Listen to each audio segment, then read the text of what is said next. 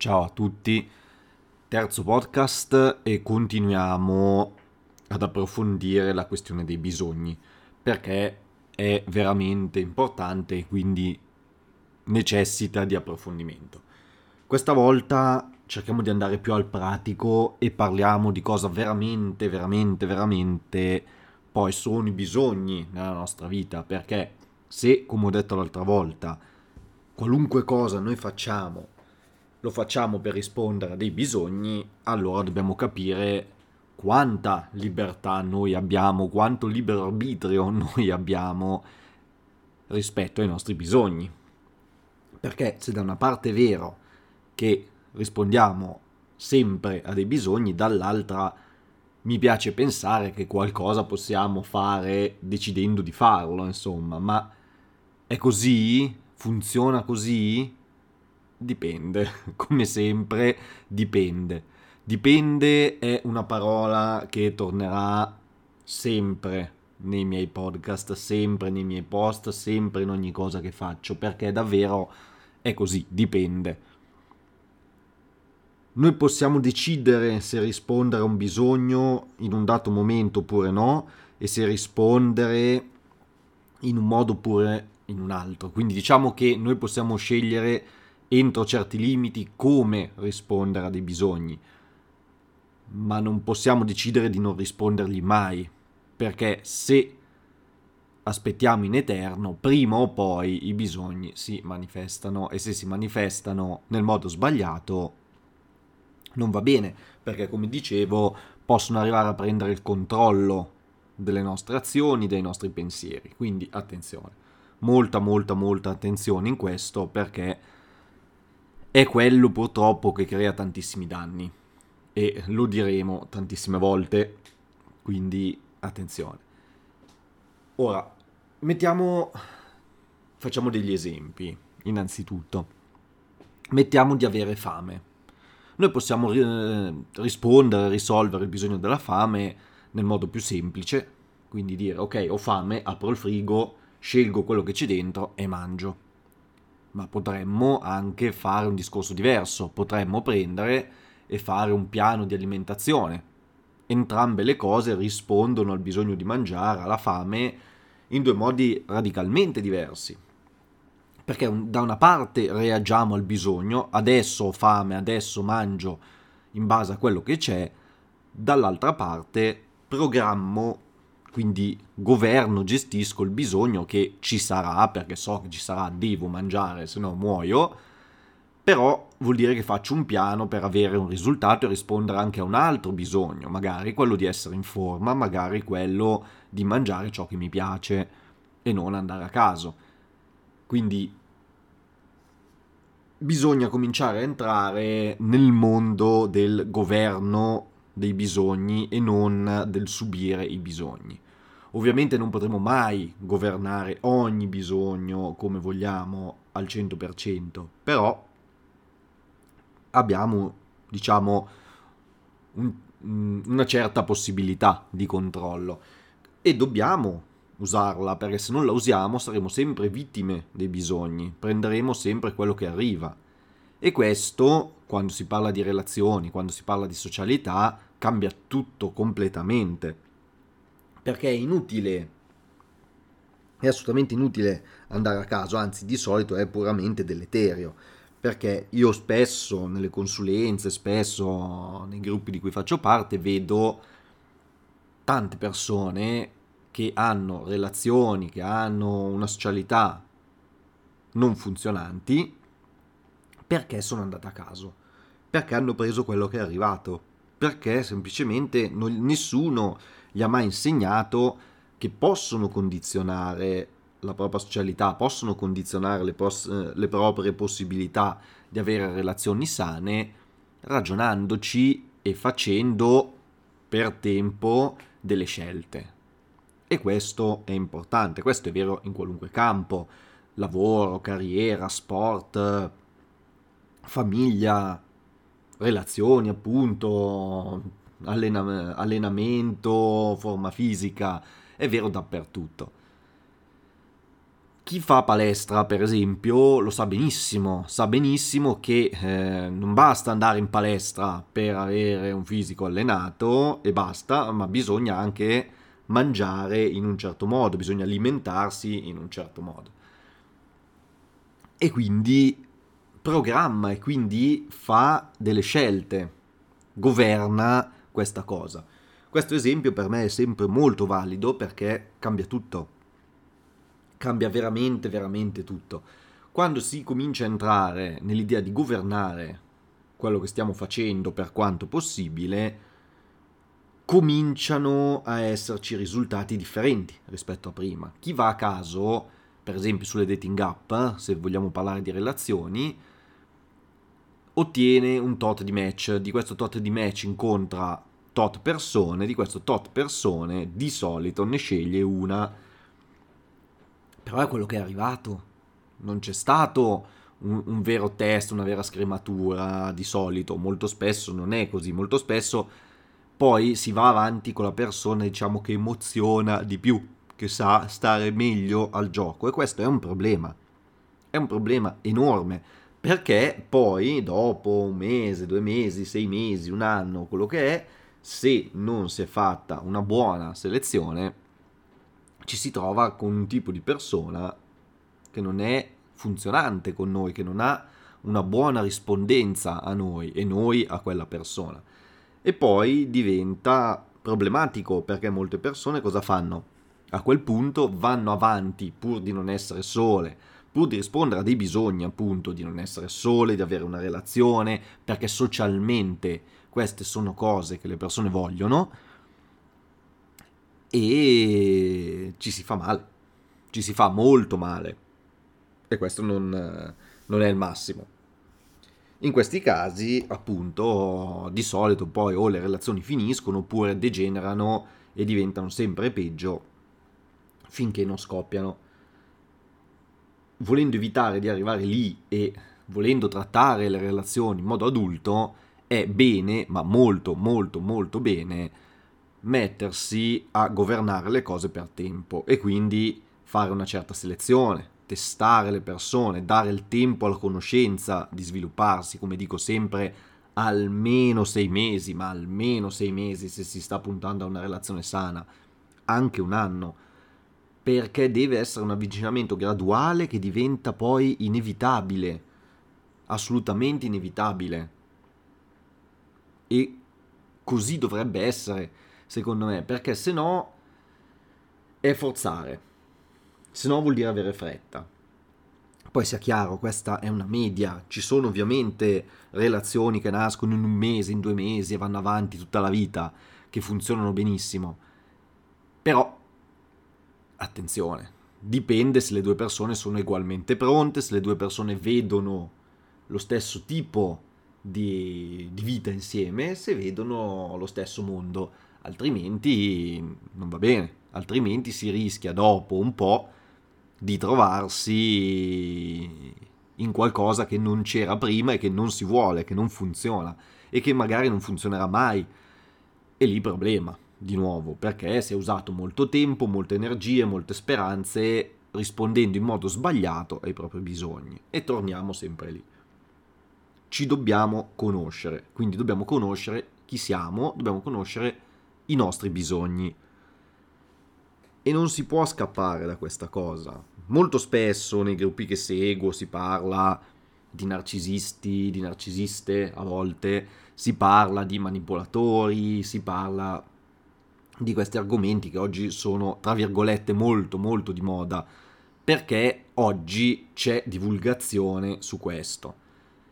E diciamo che c'è anche molto poco realismo molto spesso su questi argomenti perché chiunque, chiunque veramente vedo ma migliaia e migliaia e migliaia di persone ogni giorno in questi gruppi dire di essere vittime da sempre di narcisismo, di manipolazione, di questo e di quello.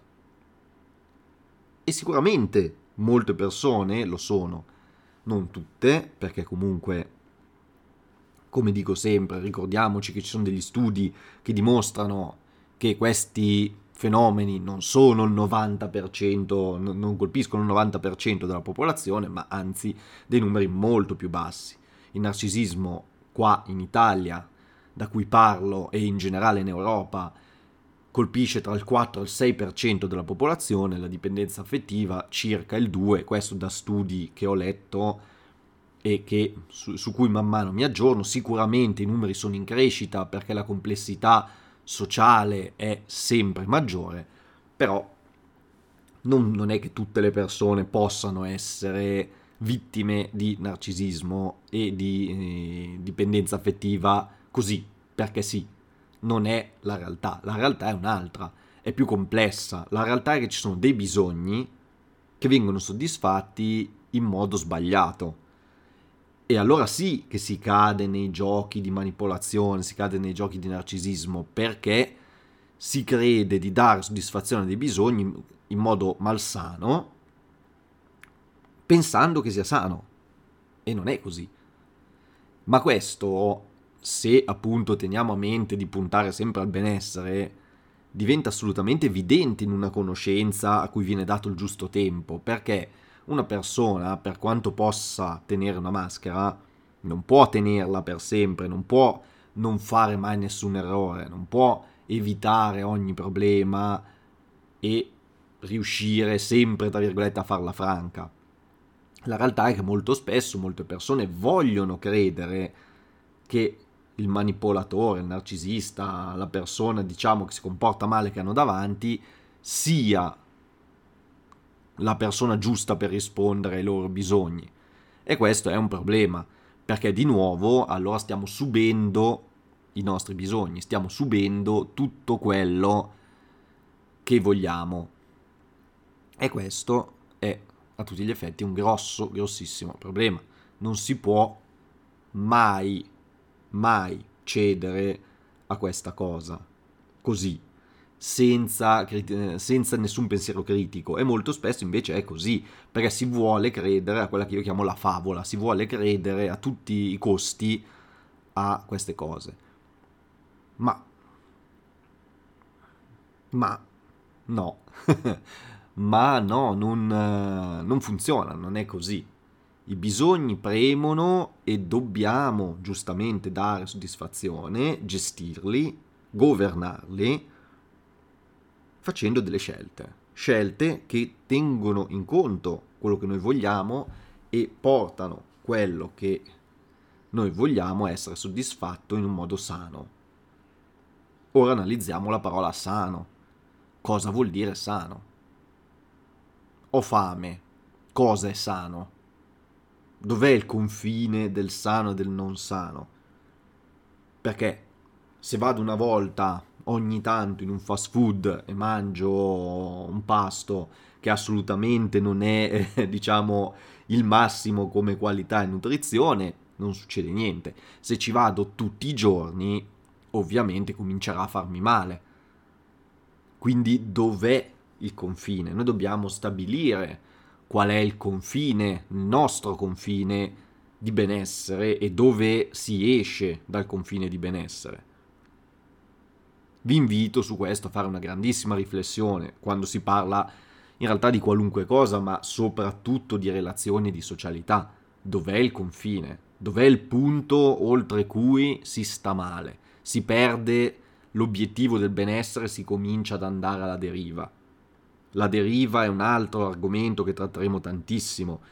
Più noi reagiamo a ciò che succede, non lo governiamo, più andiamo alla deriva. Il problema è che andando sempre più alla deriva possiamo avere fortuna o sfortuna, ma nella stragrande maggioranza dei casi abbiamo sfortuna, perché in realtà non è sfortuna, ma è semplicemente abbandonarsi agli eventi. Ok, se una nave va completamente alla deriva in mezzo all'oceano, può essere che a un certo punto trova un'isola tropicale e va tutto bene, ma l'oceano è molto grande, quindi se è nel mezzo dell'oceano è molto più probabile che si perda nelle, nelle, correnti, tra le correnti, che si perda nelle tempeste e affondi o che ci siano grossissimi problemi prima di trovare un'isola in cui ripararsi.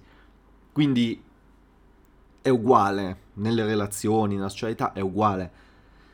Se noi abbiamo un bisogno, per esempio non essere soli, per esempio sposarci, per esempio fare figli, per esempio volere un matrimonio, per esempio volere una relazione adulta, e pensiamo che la nostra migliore strategia sia di metterci su una dating app con un profilo fatto a caso, con delle foto fatte a caso e con questo avere l'alta rispondenza ai nostri bisogni che desideriamo, probabilmente andremo alla deriva e non otterremo la soddisfazione che speriamo.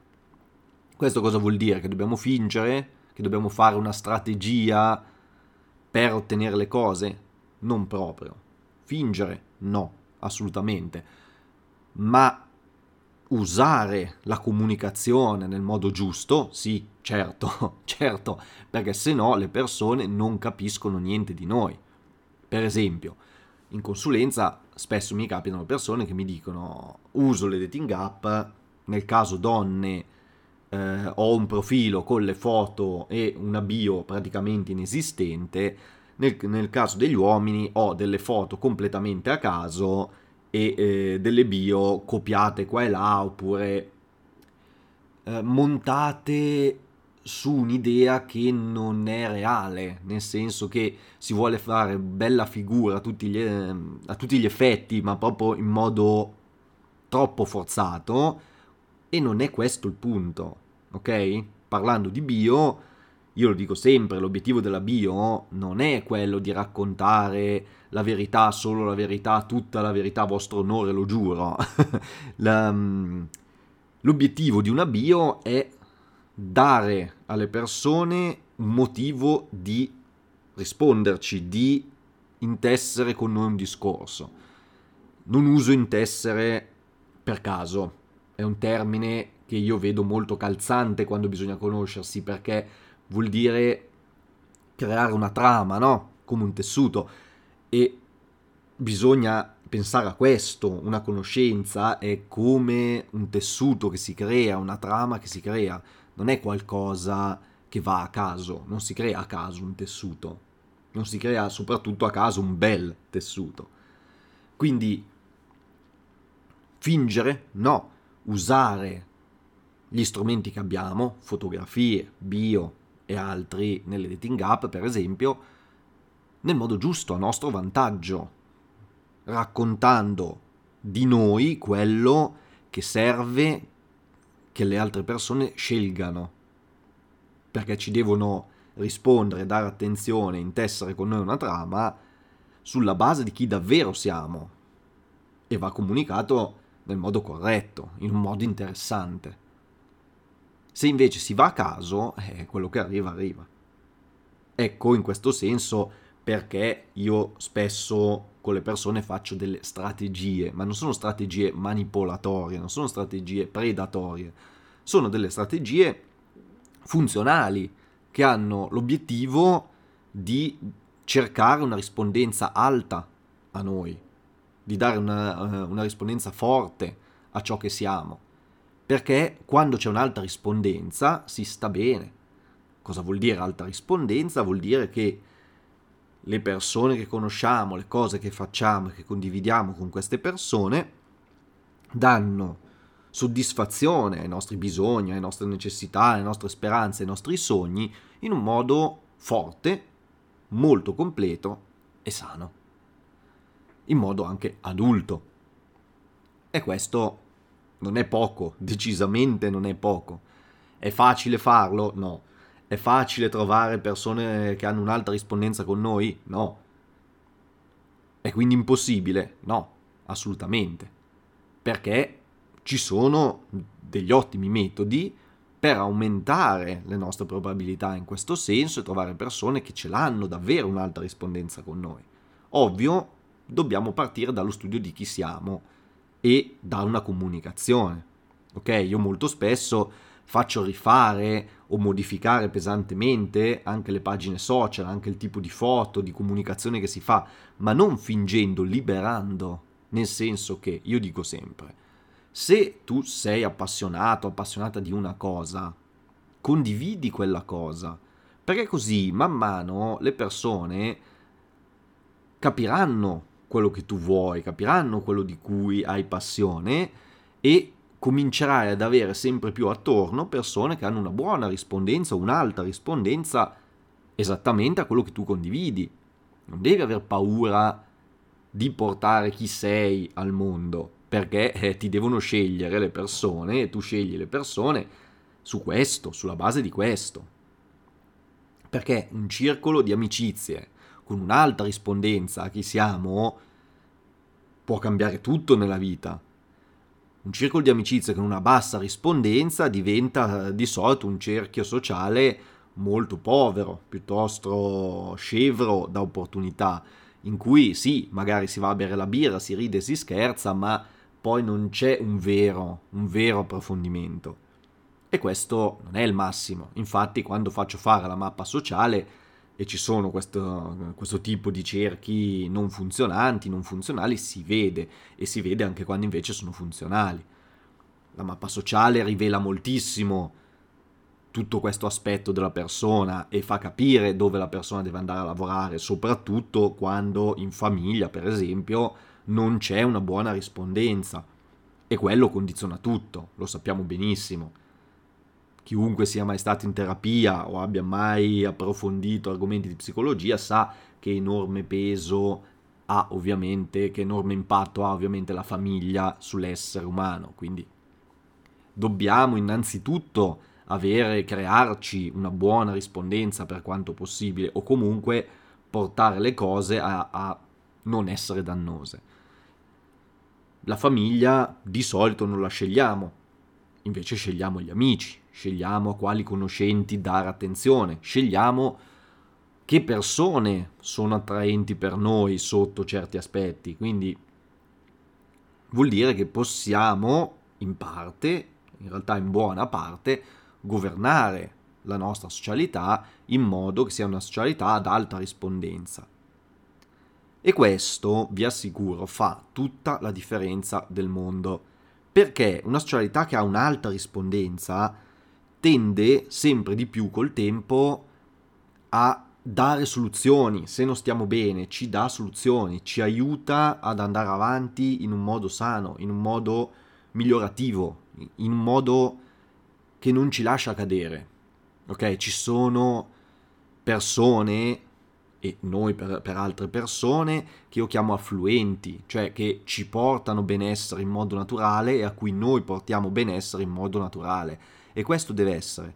Poi possono essere persone che vediamo tutti i giorni, una volta all'anno, tre volte nella vita, però in quelle volte c'è sempre un afflusso reciproco di benessere. E questo è fondamentale, è veramente, veramente fondamentale.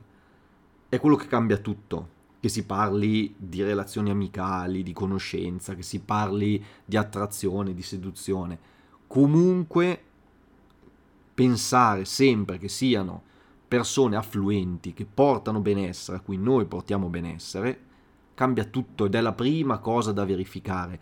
Poi con tutte le difficoltà, attenzione, portare benessere non vuol dire essere sempre, ehm, come posso dire, vedere sempre il mondo rosa, tutto bello, senza mai nessun problema, nessun contrasto, anzi, a volte è proprio il contrario, perché ci sono delle cose che non funzionano e allora si va in contrasto ma ci si va per il benessere, ci si va per il bene di entrambe le persone, o di un gruppo, o di un giro, e lì si capisce il valore vero, vero, vero, vero, quello che cambia tutto, quello profondo, quello che fa sentire vivi.